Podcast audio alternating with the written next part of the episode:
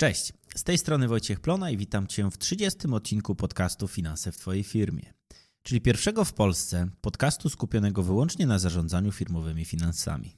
Podcast jest przeznaczony dla przedsiębiorców, którzy chcą uporządkować finanse w swojej firmie i zarządzać nimi na podstawie twardych danych. Spółka, którą prowadzę, wspiera właścicieli małych i średnich firm w skutecznym zarządzaniu firmowymi finansami. Dostarczamy przedsiębiorcom dane – dzięki którym wiedzą wszystko, co powinni wiedzieć o rentowności, marżowości, płynności i wynikach finansowych swojego biznesu. Dzisiejszy odcinek jest odcinkiem bardzo wyjątkowym. A to dlatego, że zamykamy 30 odcinków podcastu i z tej okazji, tak jak ostatnio zapowiadałem, realizujemy rundę pytań i odpowiedzi słuchaczy. Pytań zebrało się bardzo dużo. Przyznam, że wręcz zaskoczył mnie odzew. Bardzo dziękuję wszystkim, którzy zostawili swoje pytania, bo oprócz tego, że pytań było sporo, to były też to w większości pytania bardzo dobre i nierzadko takie, które wymagały autorefleksji. Bardzo za to dziękuję i naprawdę jest mi niezmiernie miło patrząc na Wasze pytania.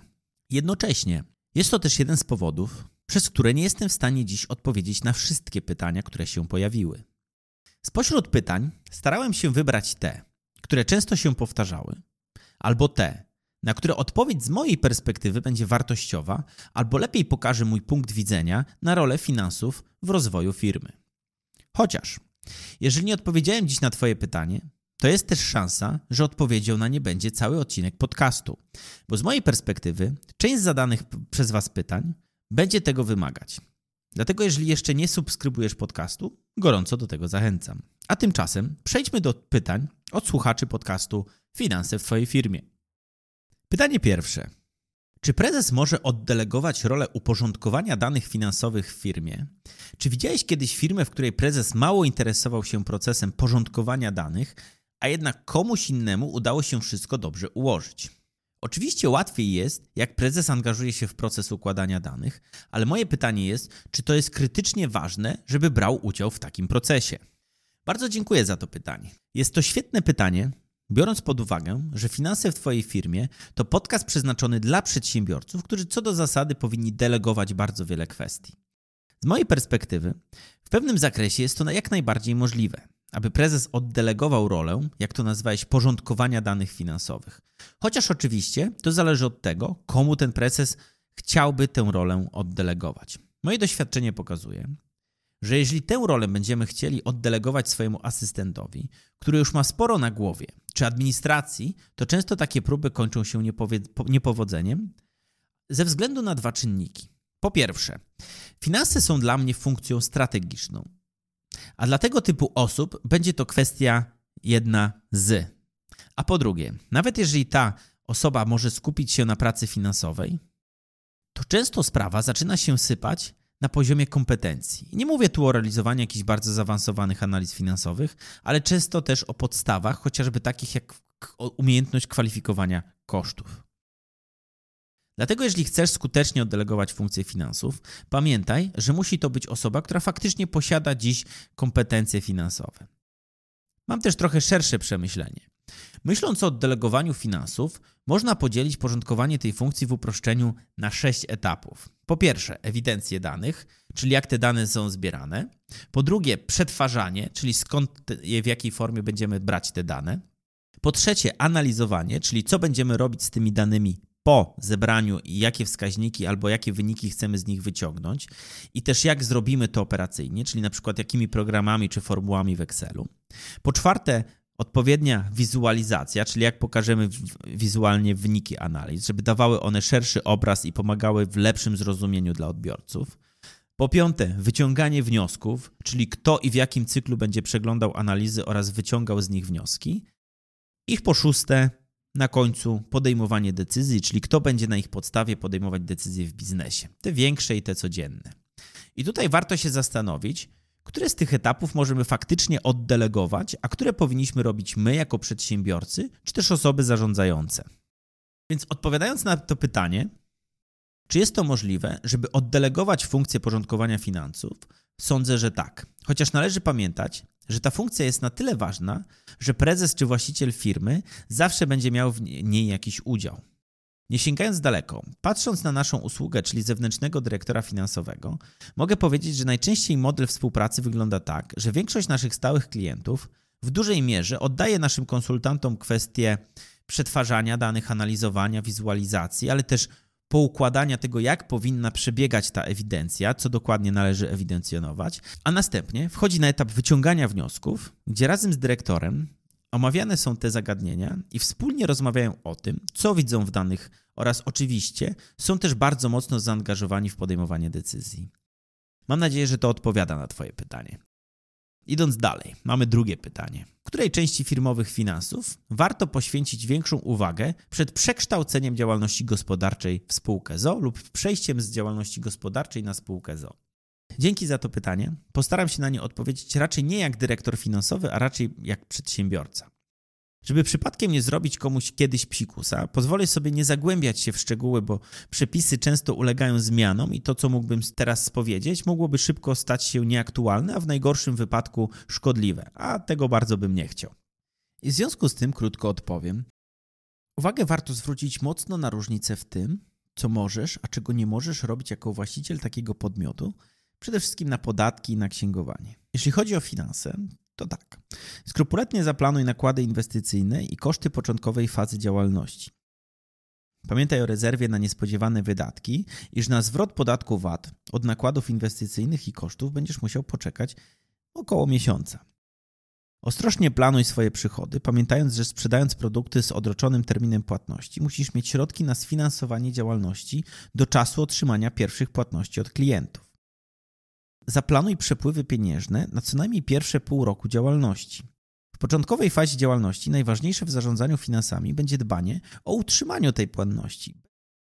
Znając swoje zapotrzebowanie na gotówkę, na podstawie planowanego cashflow, zdecyduj w jaki sposób chcesz sfinansować swój biznes. Czy wystarczą środki własne, czy będziesz musiał skorzystać z finansowania zewnętrznego. Pamiętaj, że kredyt lub pożyczka będą wiązały się z dodatkowymi wydatkami na jego obsługę, takimi jak odsetki, które będziesz musiał uwzględnić w planowanym cashflow. Pytanie trzecie. Co z planowaniem budżetu, jeżeli nie mamy nadwyżki finansowej? Jak planować budżet, jeżeli wychodzimy 4 miesiące w roku mniej lub bardziej na plus, a przez pozostałe miesiące jeszcze jesteśmy na stracie? I ogólnie wychodzimy mniej więcej na lekki minus. Dzięki za to pytanie. Myślę, że ono fajnie pokaże, w jaki sposób w Plona Consulting staramy się podchodzić do finansów, bo moja odpowiedź jest następująca. W takiej sytuacji budżet trzeba robić tak samo jak w każdej innej opcji. Już tłumaczę dlaczego. Budżet nie służy temu, żeby prognozować zysk. Rolą budżetu zdecydowanie nie jest to, żeby czarować rzeczywistość, a często też samych siebie, że sytuacja jest dobra albo że firma osiągnie nagle niesamowite wyniki. Rolą budżetu jest oddać to, jak firma faktycznie może wyglądać w najbliższych miesiącach. Więc do budżetowania w tym przypadku należy podejść jak w każdym innym przypadku. Jeżeli mówisz o takim faktycznym budżecie, którego planujesz, drogi słuchaczu, używać na swoje własne potrzeby zarządcze. Proces budżetowania jest taki sam, niezależnie od tego, czy na końcu wychodzi ci zysk, czy strata. Tu z mojej perspektywy leży ogromna zaleta zarządzania finansami, że takie ćwiczenie, czyli wykonanie budżetu i zobaczenie, że na końcu wychodzi nam strata, w pewien sposób wymusza nas do myślenia o całości biznesu. Więc tutaj pytanie, które bym postawił, to nie jak budżetować, tylko dlaczego cały biznes przez większość roku jest na stracie, a w trakcie tych kilku miesięcy jest, jak to napisałeś, mniej lub bardziej na plus i co możemy z tym zrobić. Co się w sumie dzieje, że tam są straty? Bo lekki minus nie jest problemem, o ile zdarza się incydentalnie, ale kiedy się to powtarza przez 3 czwarte roku, według mnie jest czas, żeby się mocno nad tym pochylić. Nie traktuj tego proszę jako gotową rekomendację, ale być może jest tak, że w tych gorszych miesiącach jest część zasobów, które nie musisz utrzymywać przez cały rok. Być może jest tak, że możesz przemyśleć, czy w tych wolniejszych miesiącach potrzebujesz na pewno tak dużego zespołu i czy nie będziesz w stanie wesprzeć się w szczycie sezonu pracownikami sezonowymi.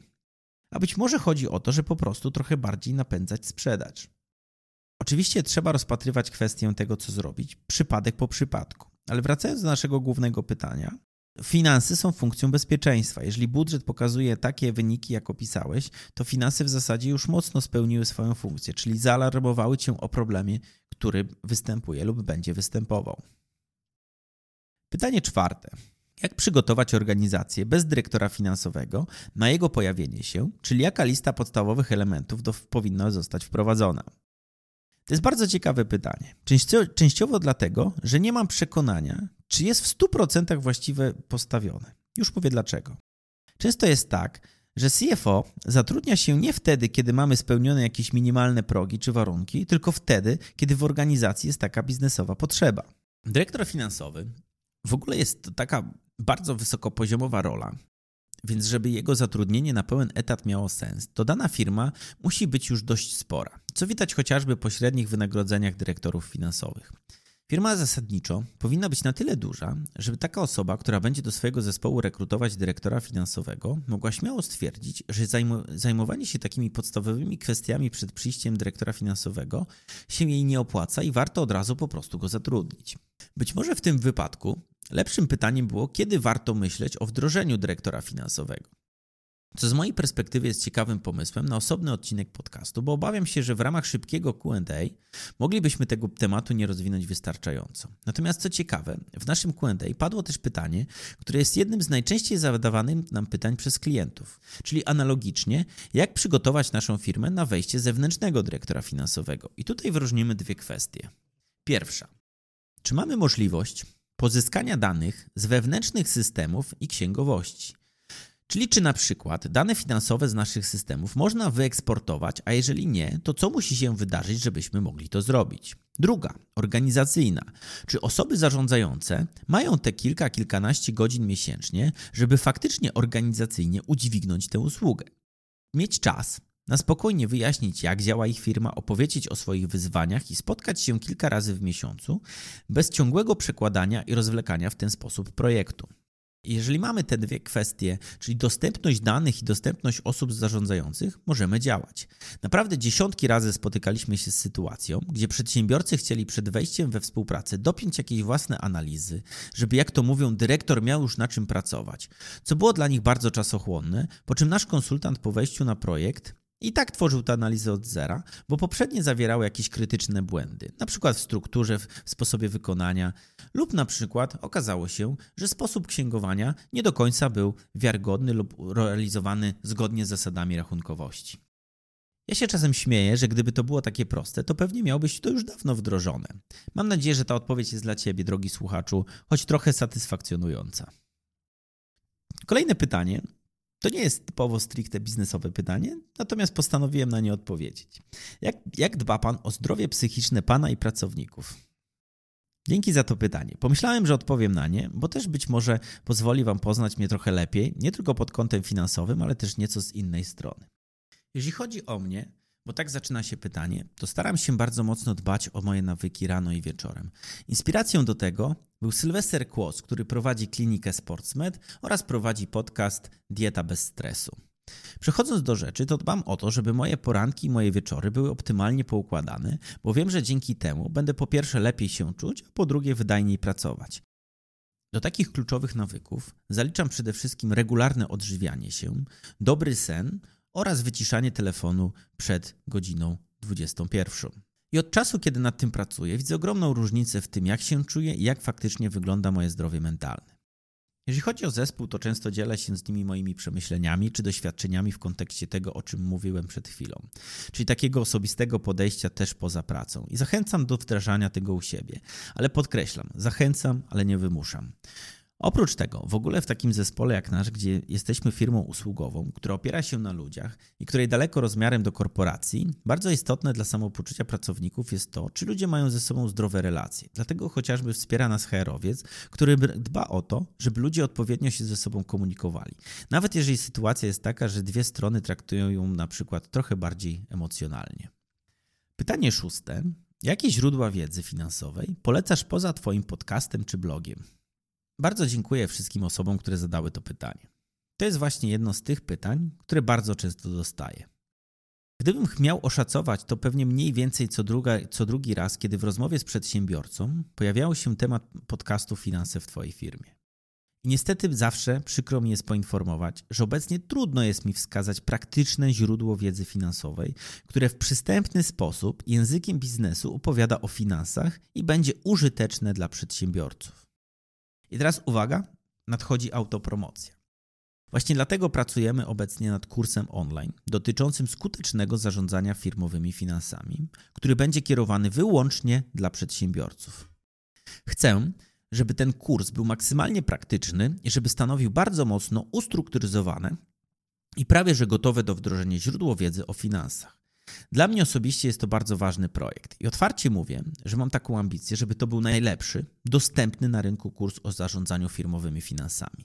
Zrobiony nie od dyrektora finansowego dla przedsiębiorcy, ale przedsiębiorcy dla przedsiębiorcy. Dlatego oprócz subskrybowania podcastu i naszego finansowego newslettera, zachęcam do zapisania się do listy oczekujących na nasz kurs. A ta lista jest dostępna w zakładce oferta na stronie www.plonaconsulting.pl.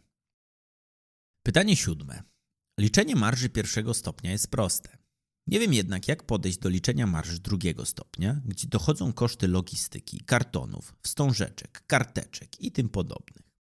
Karteczki drukuję sam, kartony używam różne w zależności od wielkości i rodzaju zamówienia. Jak dokładnie do tego liczenia podchodzić?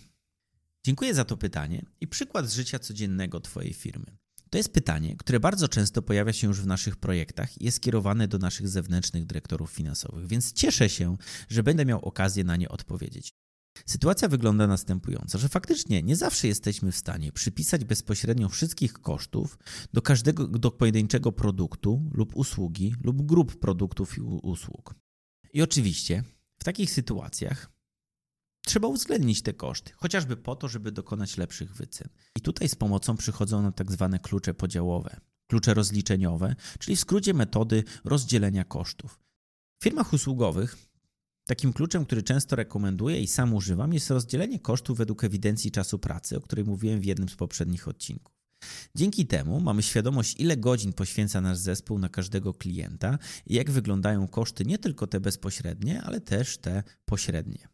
W sytuacji, którą opisałeś lub opisałaś, w tym konkretnym pytaniu można pomyśleć m.in. o takim kluczu jak dzielenie kosztów według ilości wydań z magazynu, dzielenie według ilości zamówień lub przesyłek, albo inny w zależności od tego, jak dziś wygląda Twoja działalność. Czyli przykładowo, jeżeli prowadzisz sklep online i wiesz, że na kartony i karteczki średnio wydajesz 20 tysięcy złotych przy skali 10 tysięcy zamówień, to możesz uznać, że koszty karteczek i kartonów za każde zamówienie kosztuje Cię 2 złote. Co ciekawe, nie trzeba na przestrzeni całej firmy stosować tylko jednego takiego klucza. Wśród klientów, którzy korzystają z naszej usługi abonamentowej, rekordzista ma tych kluczy kilkanaście, ponieważ sprzedaje swoje produkty w różnych platformach i marketplace'ach, które pobierają swoje prowizje i wymagają różnych kosztów, a następnie ma też różne klucze podziałowe dla różnych rodzajów swoich produktów. Pytanie ósme. Dużo mówiłeś o udzielaniu rabatów, jak wpływają na naszą marżę i że to nie jest najlepszy sposób na budowanie sprzedaży. Ja jednak działam w branży fashion. Tu nie ma niemal sprzedaży po cenach wyjściowych. Jak podchodzić do tego tematu w takiej branży? Bardzo dziękuję za to pytanie. Jako firma pracowaliśmy oczywiście z niejedną firmą z branży, w których rabaty są powszechnie uznawane za mus. Dlatego też chętnie pociągnę tę myśl. Jeżeli chodzi o fashion, to pod tym względem jest to rynek mocno wyjątkowy, bo rabat w tej branży często jest bardziej narzędziem marketingowym aniżeli czymkolwiek innym. Na przykład klient widząc kurtkę za 80 zł pomyśli sobie, że jest niskiej jakości i szybko się zniszczy. No ale już widząc kurtkę, która kosztowała 400 zł i jest przeceniona na 80 zł, kupi ją bez zastanowienia, żeby ktoś jej nie sprzątnął mu sprzed nosa. Więc jeżeli faktycznie dzisiaj w Twoim biznesie nie możesz uniknąć rabatów, to miej po prostu świadomość tego, jak one wpływają na Twoją marżę i uwzględniaj to w swoich kalkulacjach. Licz zawsze, jak będziesz miał cenę po rabacie i czy pozwoli Ci ona na osiągnięcie odpowiedniej marży. I faktycznie, traktuj rabat bardziej jako narzędzie marketingowe niż jak obniżkę cen, czyli uwzględniaj je w swoich planach i spraw, żeby pracowała na Twoją korzyść. Kilka kolejnych pytań podchodzi od naszego słuchacza Pawła, który pyta: Od wielu lat mamy w firmie sytuację, że brakuje nam sprzętu i ludzi do wykonywania zleceń. Mimo to rentowność oscyluje w granicach 20% przy stawkach zbliżonych do konkurencji. Jak ustalać ceny, żeby w wysokim sezonie podbijać ceny i rentowność, ale tak, żeby w niskim sezonie nie spotkać się z jeszcze głębszym odpływem zleceń? Sytuację pogarsza inflacja. Na rynku panuje duża rozbieżność cen. Dla niektórych nasze obecne ceny są wręcz atrakcyjne, dla innych nie do zaakceptowania. Podsumowując, chciałem zapytać, jak ustalać politykę cenową, żeby maksymal, maksymalizować marżę, jednocześnie nie odpychając klientów.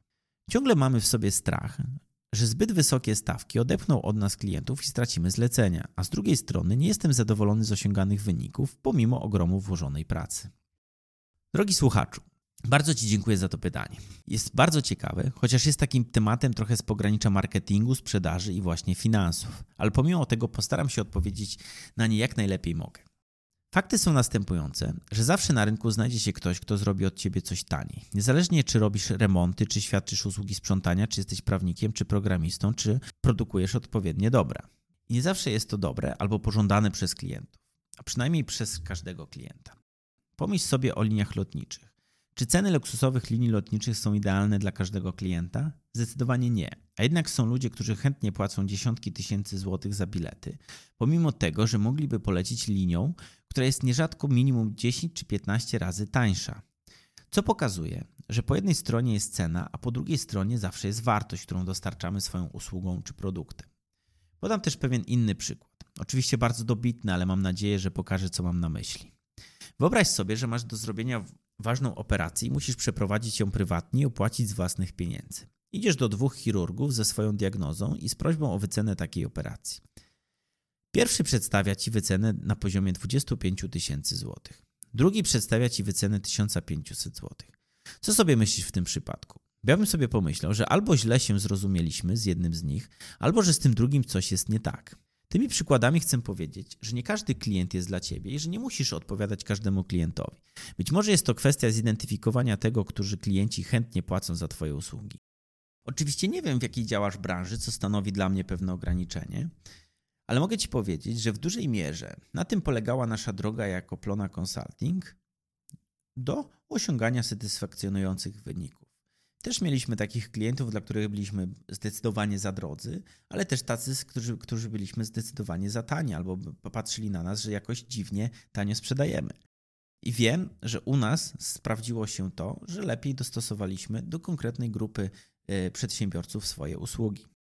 Dziś bardzo często mamy klientów, którzy po prostu bardzo chcą, żeby ich firma rosła bardzo szybko, ale w bezpieczny sposób i którzy mają świadomość tego, że finanse są dla nich barierą, którą muszą przejść, jeżeli chcą to robić i rozumieją, że zewnętrzne wsparcie często potrafi oszczędzić im kupę nerwów, pieniędzy i czasu.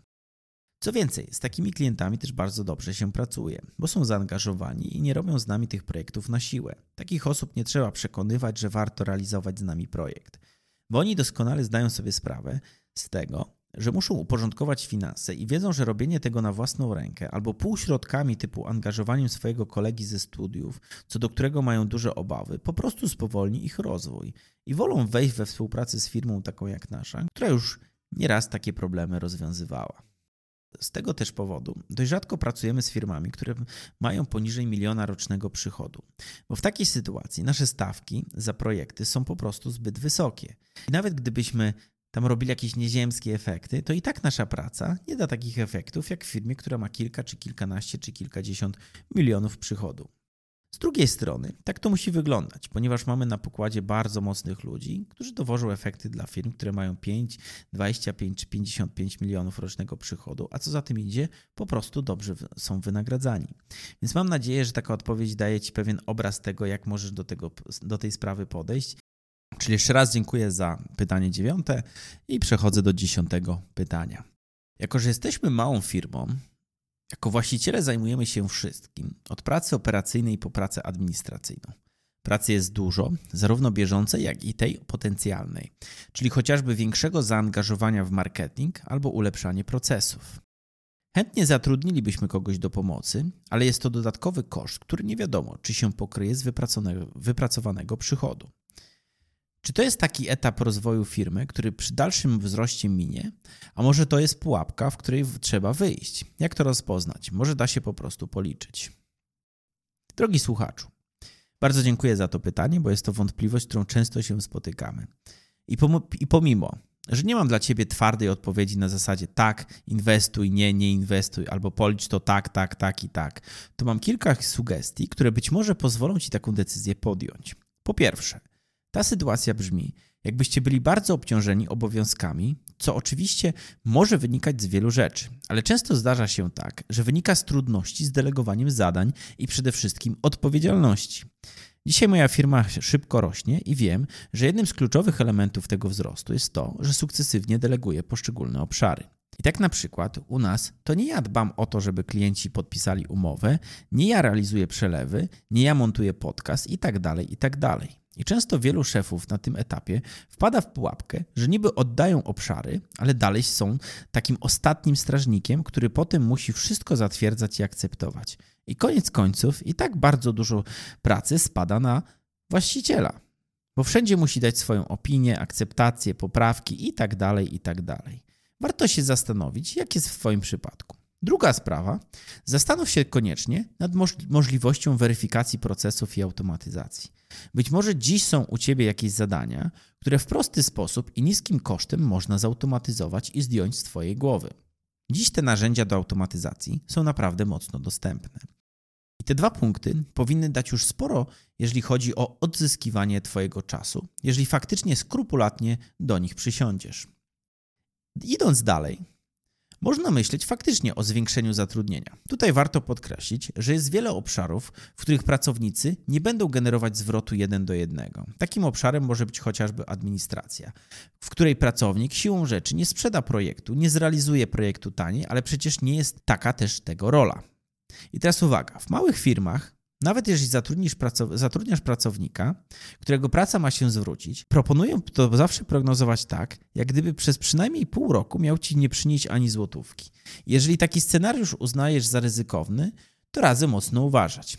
Ten okres rozruchu może wynikać z wielu kwestii. W mniejszych firmach często na przykład z tego, jak wygląda proces wdrożenia nowego pracownika. A uwierzcie, że w mikrofirmach z którymi kiedyś pracowałem, nieraz widziałem sytuację, w której przedsiębiorcy zakładali, że już po miesiącu ich pierwszy handlowiec wskoczy niemalże na ich poziom. Myśleli, że się nauczy przez osmozę, a potem rzeczywistość weryfikowała. To samo tyczy się zresztą też inwestycji zwłaszcza większych inwestycji. Jeżeli dopiero ruszasz z marketingiem i nie jesteś pewny swoich decyzji, to pomyśl, co by było, gdyby kompletnie nie, przynios, nie przynosiły ci żadnego biznesowego rezultatu. Że ta kampania, którą planujesz odpalić za 30 tysięcy, nie przyniesie ci na przykład żadnego klienta. Co wtedy? I w ten sposób ocenisz, jak duże jest to ryzyko dla ciebie. Oczywiście ja mówię o pewnych skrajnościach, tak? To nie jest tak, że to działanie, czyli każde działanie które zatrudnisz nowego pracownika, zrobisz kampanię, nic ci nie przyniesie, ale musisz się liczyć z tym, że jeżeli nie masz w tym doświadczenia, wiedzy albo nie prowadzi to ktoś, tego ktoś, kto wie dokładnie, jak to zrobić i już nieraz osiągnął efekty, może przynieść dużo niższe efekty niż obiecywane.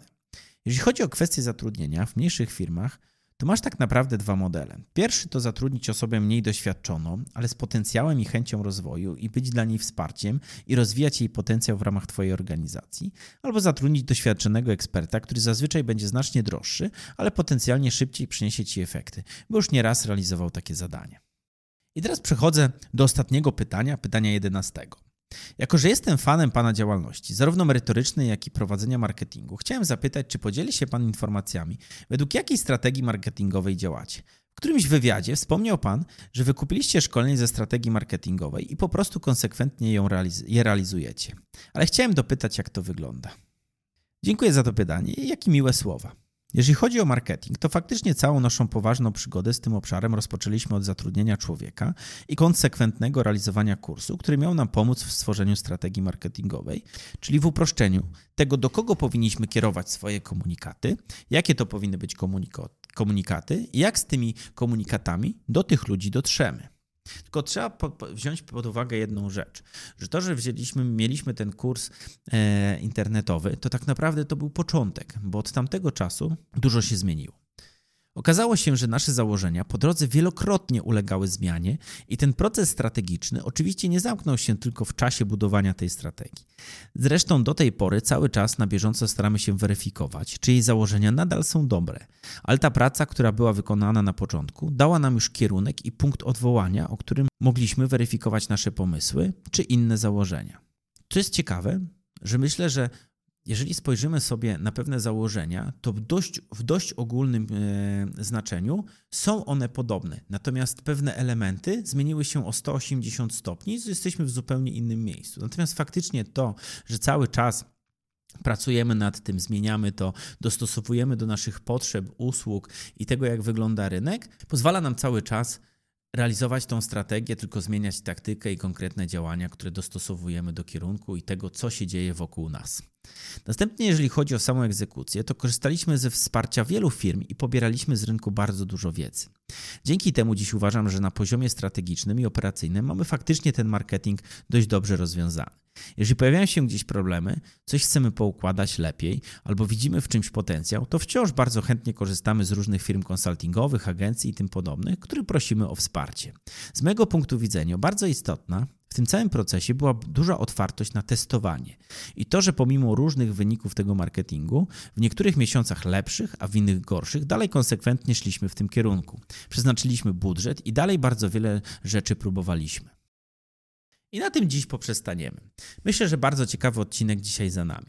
Z jednej strony porozmawialiśmy o finansach, z drugiej w ogóle o organizacji, zarządzaniu, a z trzeciej miałem szansę też wspomnieć trochę o moim zdrowiu, co jest dla mnie pewnym zaskoczeniem. Cieszę się bardzo, że wybiło nam te 30 odcinków. Raz jeszcze podziękuję wszystkim słuchaczom, którzy są z nami, inspirują się i wdrażają rozwiązania, o których mówię do swojego biznesu. Jest to dla mnie niesamowicie satysfakcjonujące, kiedy podchodzicie do mnie, czy to na wydarzeniach, czy piszecie, czy na spotkaniach, że słuchacie mojego podcastu, że wdrażacie te rzeczy i że wiele to zmieniło w waszym życiu biznesowym i w wynikach, które osiągacie. Po to to jest. Tymczasem zachęcam standardowo do zasubskrybowania podcastu w platformie, z której korzystasz oraz zostawieniu mu oceny. Pewnie jeszcze nie raz zrealizujemy kiedyś taką serię pytań i odpowiedzi, bo pytania, które otrzymaliśmy, były naprawdę niesamowicie interesujące. Tymczasem bardzo dziękuję za przesłuchanie tego odcinka do samego końca i do usłyszenia za dwa tygodnie w 31 odcinku podcastu Finanse w Twojej firmie. Cześć!